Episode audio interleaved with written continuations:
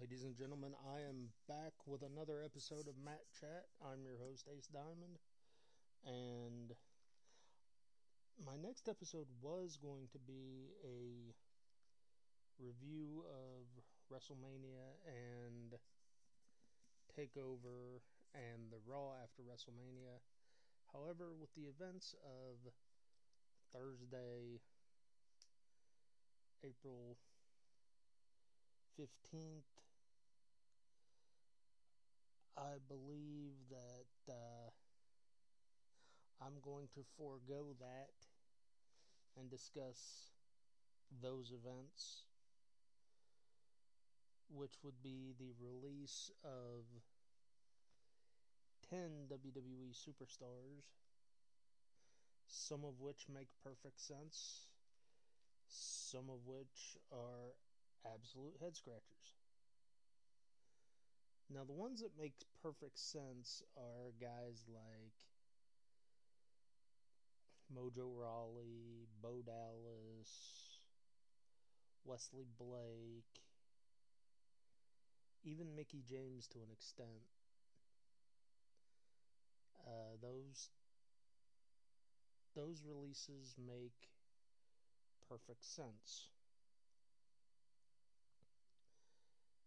Now, the three in particular that to me are absolute head scratchers are Samoa Joe, Billie Kay, and Peyton Royce.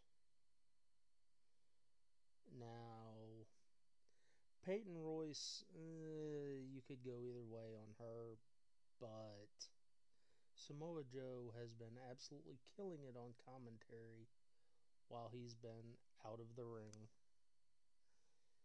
And Billie Kay, outside of the Iconics, has been doing her absolute best work with her resume gimmick. That, I mean, that is comedic gold, in my opinion. And absolutely over with the audience as far as I could tell. I mean, I haven't seen anybody really bash her. So I really do not understand why they would let her go. It to me it's just and, they just signed like 20 other people. And in my opinion, there are people that are far easier to justify letting go. Guys like the Velveteen Dream, who hasn't been seen in months has been seen maybe three times since uh, the sexual abuse allegation or the sexual harassment allegations against him came out. The even Austin Theory, who who I enjoy. The the allegations against him make him a perfect candidate for release. There are several people who are perfect candidates for release that make a whole lot more sense than Samoa Joe, Billie Kay, and Peyton Royce. Now, I will say about Peyton Royce, I love Peyton Royce. I think she's a hell of an athlete. She's got charisma coming out the ears. She's just. I think she's a major draw. And has the potential to lead a women's division if given the opportunity. I will say, however, that her promo a few weeks ago on Raw Talk was probably the catalyst to getting her release. She very likely ruffled a few feathers with what she had to say, and it probably did her absolutely no favors as far as the decision to get released.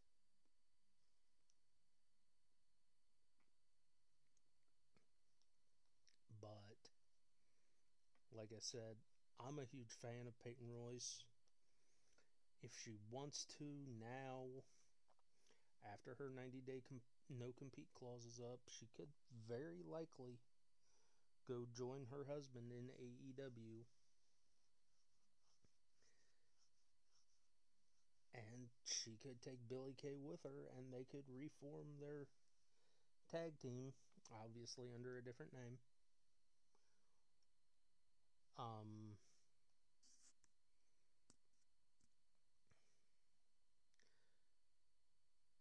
although, actually, they could get away with calling themselves the Iconics if they drop one of the eyes. So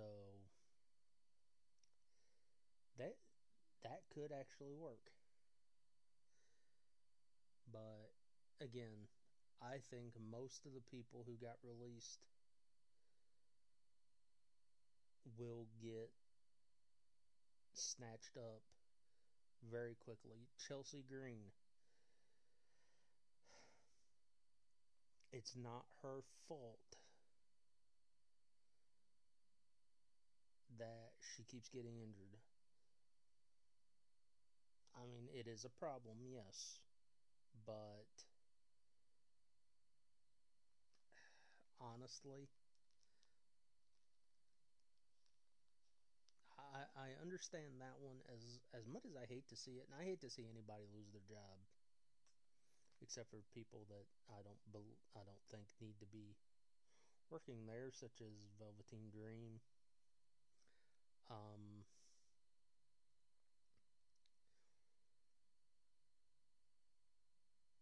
But as far as Chelsea Green goes, her her injuries are just piling up too much. She she's way too injury prone. I believe it's been seven times that she's debuted on Raw or SmackDown and had her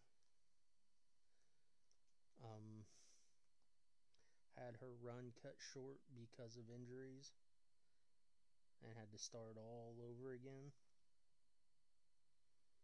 But now, uh, but now apparently we're getting the hot mess again, which I definitely will not complain about that because that is, that to me is a great gimmick. Wherever she goes, that can be an amazing gimmick if wherever she goes allows her to run with that. She could easily go back to Impact, join her fiance, Matt Cardona, who it doesn't appear is leaving anytime soon, and they can be happy there. So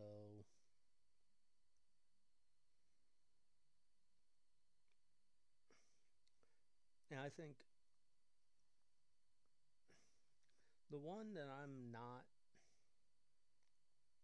I, I will say this Mojo Rawley really never did anything for me. He he when he was teaming with Zack Ryder I, I like the team mainly because of Zack Ryder.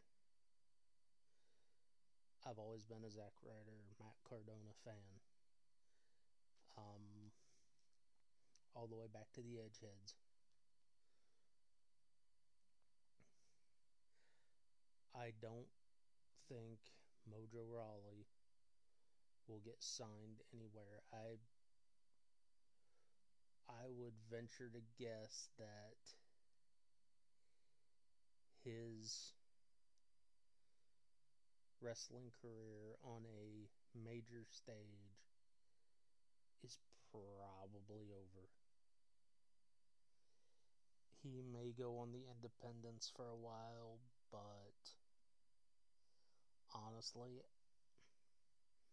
I know what most WWE former WWE superstars ask for in booking fees, and honestly, I, I don't think anybody's gonna pay Mojo Rawley's asking price, which I'm sure is going to be in the thousands of dollars. Because I don't think he's going to be able to draw enough fans to justify that. And, here's a little secret when uh, when um, promoters are deciding who to book and whether their uh, booking fee justifies it, they determine that by how many people that person, how many paying fans that person brings in. Honestly, I don't think Mojo Rawley will ever bring in enough paying fans to justify whatever his booking fee may be. But again, Mojo Rawley is probably the one person on that list that I'm really not going to miss. Although Wesley Blake, they weren't really doing anything with him. They had disbanded the Forgotten Sons. They released Steve Cutler earlier this year. They could have repackaged Wesley Blake. They could hell, they could have put Wesley Blake and Buddy Murphy back together as a tag team. I they worked as a tag team really well. And I think they could have worked again.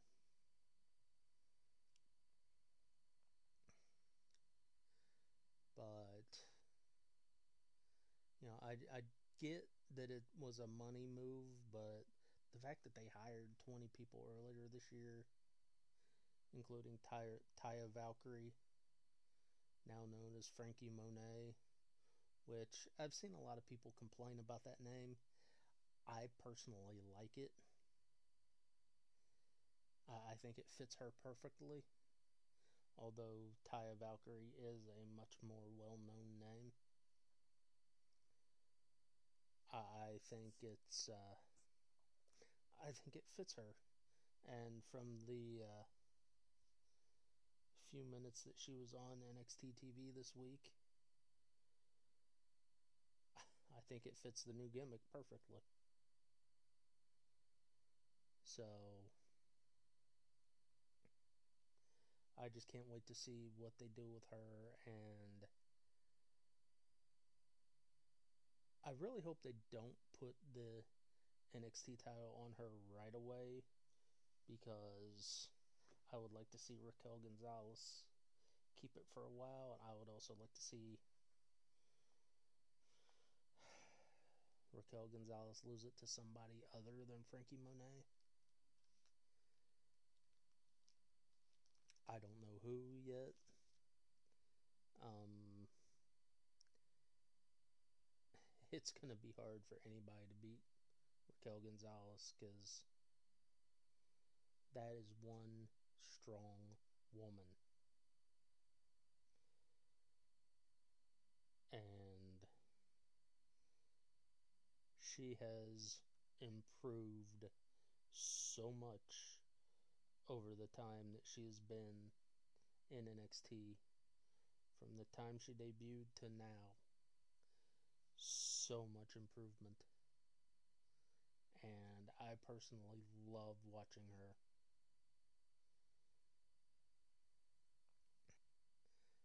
But anyway, I got off track. Like I said, I think the released superstars will find their way and land on their feet. Scott D'Amore is already teasing Samoa Joe at Slammiversary. So Joe could be going back home to Impact. We'll just have to wait and see. That's if he can get cleared by doctors, which I don't know if he had been cleared prior to his release or not, but again, we will have to wait and see. I wish all 10 people, including Mojo Rawley, the absolute best in whatever they do in the near future. I'm looking forward to seeing it. I hope, personally, that Mickie James cuts a new album because I like her music too, not just her wrestling. But I also think that she should go to the NWA and uh, be a uh, sort of a player coach and join her husband. So I think that may be where she ends up. But that's all I've got for now. I will be back next week to talk about Raw AEW. Now, just to talk about wrestling in general. And I will be uh, talking about some independent wrestling superstars that I believe should be getting a lot more exposure than they are. And